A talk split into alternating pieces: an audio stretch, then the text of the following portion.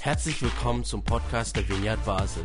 Mit einer Online-Spende auf unserer Website kannst du unsere Arbeit und Vision finanziell unterstützen. Vielen Dank fürs Mittagen und viel Spaß beim Zuhören. Was kommt jetzt? Was kommt, ja, was kommt jetzt als nächstes? Als nächstes kommt die Lesung vom Till. Ah, ja, stimmt. Ich lese eine Geschichte vor. Hey Kinder, hört ihr auch zu? Jetzt gibt's eine spannende Geschichte. Ich, ich erzähle euch die. Die steht in der Bibel und sie ist gar nicht so bekannt.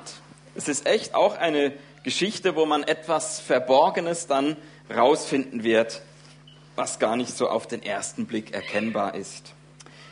Die Geschichte steht in Apostelgeschichte im Kapitel 13 in den Versen 4 bis 12. Saulus und Barnabas wurden vom Heiligen Geist ausgesandt. Sie gingen hinunter zum Seehafen Seleucia und segelten von dort zur Insel Zypern. Auf Zypern suchten sie in der Stadt Salamis die jüdischen Synagogen auf und verkündeten Gottes Wort.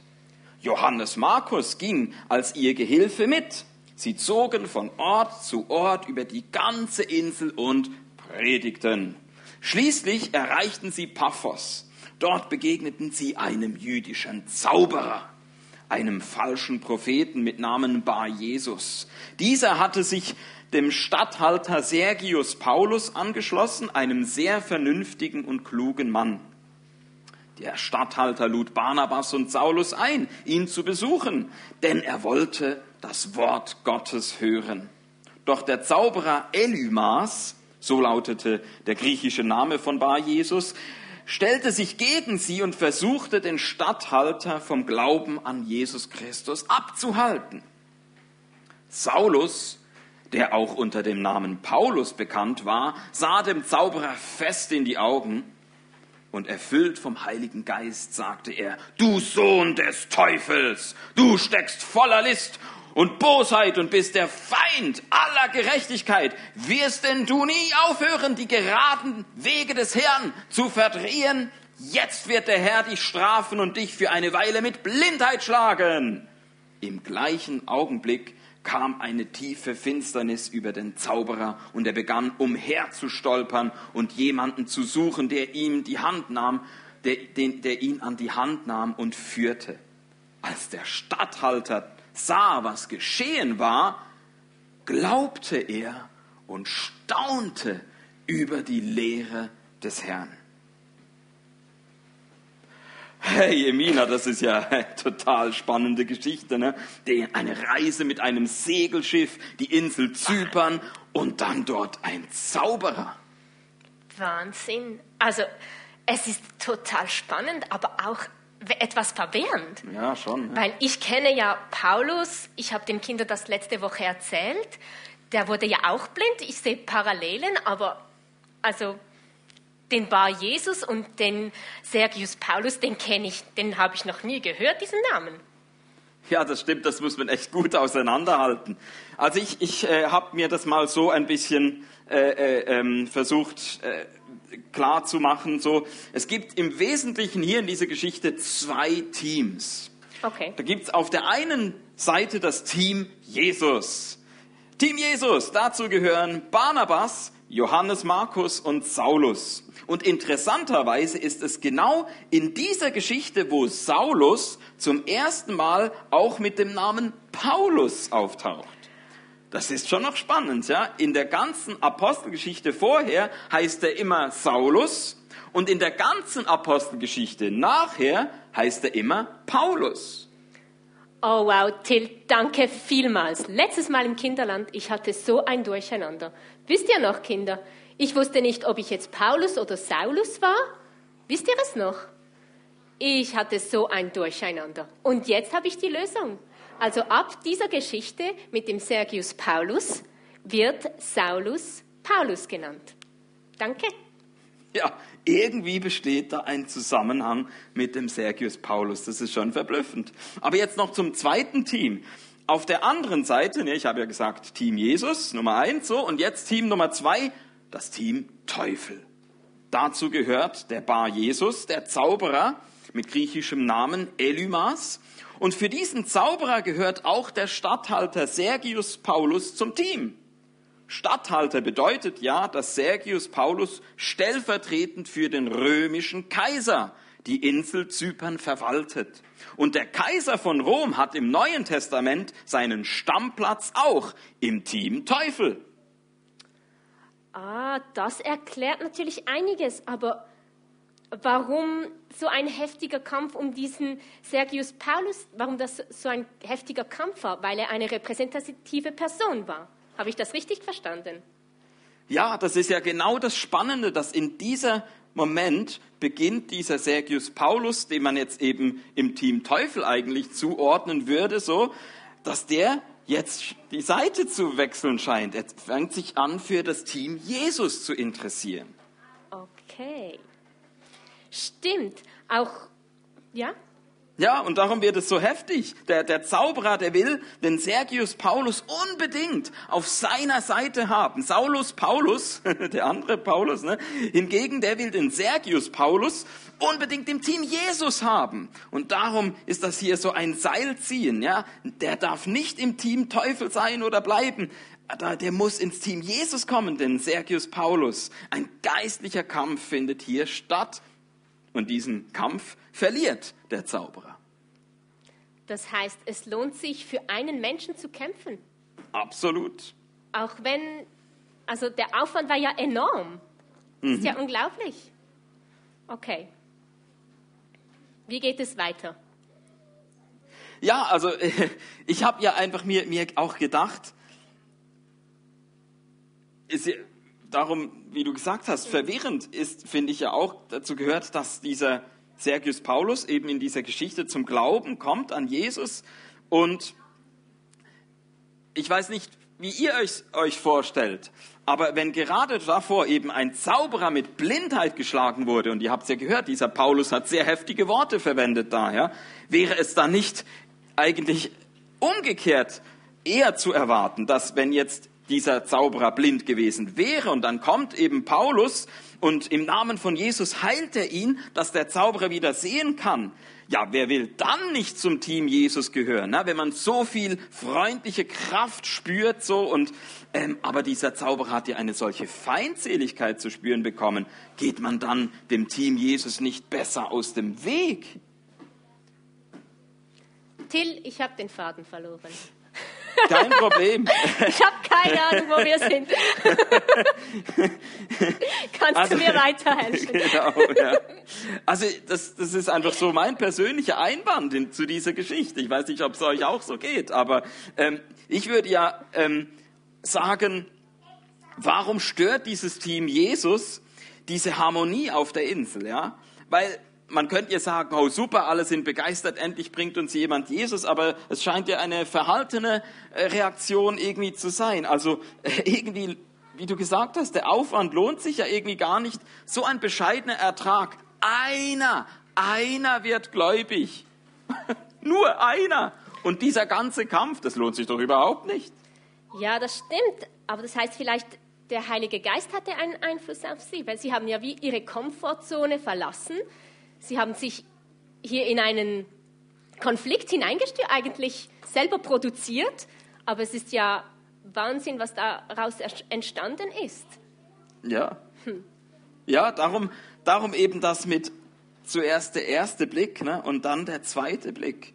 Weil wenn man einen zweiten Blick plötzlich dann äh, kriegt, dann sieht man, dass sich dieser geistliche Kampf eben doch sehr gelohnt hat, dass eben doch nicht nur einer gläubig geworden ist. Am Ende vom Kapitel, da beginnen nämlich ganz viele Menschen an Jesus zu glauben. Am Ende vom Kapitel. Okay. Aber das war ja nicht mehr auf der Insel Zypern, mhm. das, sondern auf dem Festland in Pisidien. Das ist ja in der Türkei. Das ist ja, also ich sehe den, den Zusammenhang überhaupt nicht. Richtig, richtig. Es besteht ein Zusammenhang darum, und wir wissen es nur, und darum haben wir Raffi vorhin gehabt, dank der Archäologie. Hä? ja, das hättest du nicht gedacht. Hä? Man hat bei Ausgrabungen herausgefunden, etwas, was hier im Bibeltext gar nicht steht. Also, was hat man genau herausgefunden? Kannst du es mir erklären? ja, also, okay. Sorry, Tim. Ja, Für mich spannend ist Zypern machen. und die Türkei, also es ist im Mittelmeer, aber ich brauche deine Hilfe. Ja, also der Zusammenhang. Tada! Ja, die vielen Neugläubigen am Ende von Kapitel 13 in Pisidien auf dem Festland, eben heutige Türkei, und der Sergius Paulus auf Zypern, der Zusammenhang besteht darin, und ich stelle dir jetzt eine Frage, Jemina. Rate mal, ihr könnt natürlich mitraten, ne? rate mal, woher Sergius Paulus ursprünglich herkommt. Pisidien. Bingo! Ja! Ja, genau also das hat Vater man herausgefunden. Genau das hat man herausgefunden. Die Familie von Sergius Paulus stammte eben von Pisidien und hatte dort auch viel Grundbesitz und so weiter. Es wurden Inschriften ausgegraben mit den entsprechenden Namen. Und es ist also kein Zufall, dass das Team Jesus von Zypern weiterzog nach Pisidien. Sehr wahrscheinlich war genau dieser Sergius Paulus für sie denn der Türöffner dorthin. Der hat den Link hergestellt. Der hat vielleicht ein Empfehlungsschreiben ausgestellt und so weiter. Wow, das erklärt natürlich mein Durcheinander. Das heißt, er hat wie das, was er erlebt hat, weitergegeben an seine Familie und das hatte riesige Auswirkungen. Es hatte, Wow. es hatte riesige Auswirkungen und nur dank der Archäologie verstehen wir diesen Zusammenhang. Sonst liest man einfach, okay, es ging halt weiter dorthin. Aber jetzt wissen wir, warum es ausgerechnet dorthin weiterging. Und jetzt kann man sagen, okay, alles nette In Informationen so, aber was äh, bringt uns jetzt das? Ich persönlich lerne daraus, schätze die Investition in einen einzelnen Menschen niemals gering. Schätze die Investition in einen einzelnen Menschen niemals gering. Frage nicht nach Aufwand und Ertrag. Stimmt, das erlebe ich oft. Äh, es ist wert, oder auch Gott, er hat so einen riesen Aufwand gemacht für nur jemanden. Er, würde, er hat alles verschenkt für einen einzelnen Menschen. Und es lohnt sich zu kämpfen. Absolut. Wir befinden uns ja in einer Predigtreihe Menschen des Friedens. Und wir haben heute einen weiteren Menschen des Friedens kennengelernt, nämlich den Sergius Paulus. Gott hatte da etwas vorbereitet in ihm. Er war bereit, er hat das Team Jesus gastfreundlich eingeladen. Er wollte das Wort Gottes hören. Er war interessiert, er war offen und er war einerseits selbstempfänglich für Jesus und andererseits war er ein Türöffner für eine ganze Volksgruppe. Ja, für die Leute in Pisidien. Genau. Wow, so viele kamen zum Glauben und sie erwiesen sich als Menschen des Friedens. Genau, ja. Wahrscheinlich hätte auch jede einzelne Person von denen in Persidien eine wunderbare Geschichte zu erzählen, wie Jesus sie durch irgendjemanden in die Nachfolge rief. In der Apostelgeschichte lesen wir halt einfach die von Sergius Paulus. Aber von jedem Menschen gilt, er ist es wert, dass man in ihn oder in sie investiert. Manchmal findet man heraus, zu was für einem reichen Ertrag die Investition geführt hat, oft aber auch gar nicht. Die Geschichte von Sergius Paulus und die archäologischen Funde, die lehren mich selbst dann, wenn nur Gott die Folgen sieht und ich nicht. Es lohnt sich immer, im Team Jesus zu kämpfen und zwar auch dann, wenn es nur um einen einzigen Menschen geht. Wow. Darf ich noch etwas hinzufügen? Ja, ja, klar. Also das war so mein Punkt. Du hast vielleicht noch einen anderen. Im Bibeltext steht, dass auch der Statthalter sah, was geschah und dass er glaubte und staunte. Und ich glaube, wir dürfen uns auch immer wieder von diesem Staunen berühren lassen. Du hast erwähnt von diesem Unterschied vom Klein und Groß. Und ich staune bei meinen Kindern immer wieder, was, wenn ich investiere, wenn ich ihnen sage, das schaffst du, dann schaffen sie es. Sie schaffen es, kleine Sachen oder große Sachen zu machen. Und als Kind habe ich das auch erlebt. Ich, ich hatte eine ganz gute Freundin und es war mir so wichtig, dass sie in den Himmel kommt. Weil ich bin immer in die Sonntagsschule gegangen und es war wichtig, dass man für sie betet. Und dann habe ich so viel für diese Alice gebetet.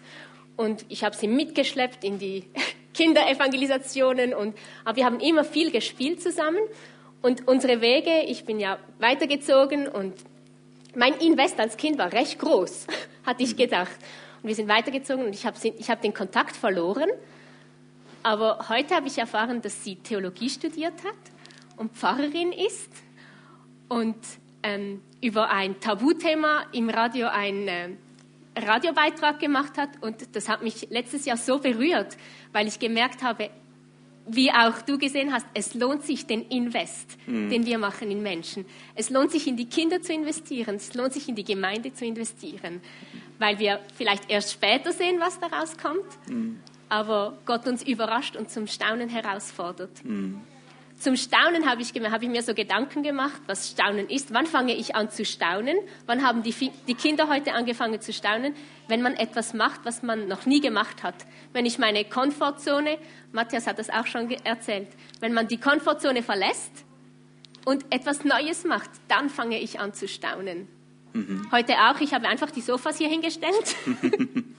und ich habe gestaunt, wie cool das aussieht. Mhm. Man muss etwas Neues machen, um ja, um anfangen zu staunen. Mhm. Und das ist so der Schlusspunkt und ja, ich würde gerne beten, dass wir uns auf den Weg machen. Bevor du betest, also ich finde, das passt auch super zusammen. Ähm, also das mit dem Staunen und, und sich herausfordern lassen, die Komfortzone hinter sich äh, zu lassen, so das, ich glaube, das ist auch ein Merkmal oder eine Eigenschaft, die die Menschen des Friedens ausmacht. Ich glaube, wir lernen ja jetzt so Sonntag für Sonntag. Wir haben angefangen mit Cornelius und Petrus, dann ähm, Zachäus und so. Und, und wir merken immer mehr so, was, was haben diese Menschen des Friedens gemeinsam so. Und ich glaube, ja, ich glaube, das, das ist auch so etwas. Ich glaube, ein total abgelöschter Mensch, der, der sich nicht mehr begeistern kann oder so, der, der wird es schwierig haben.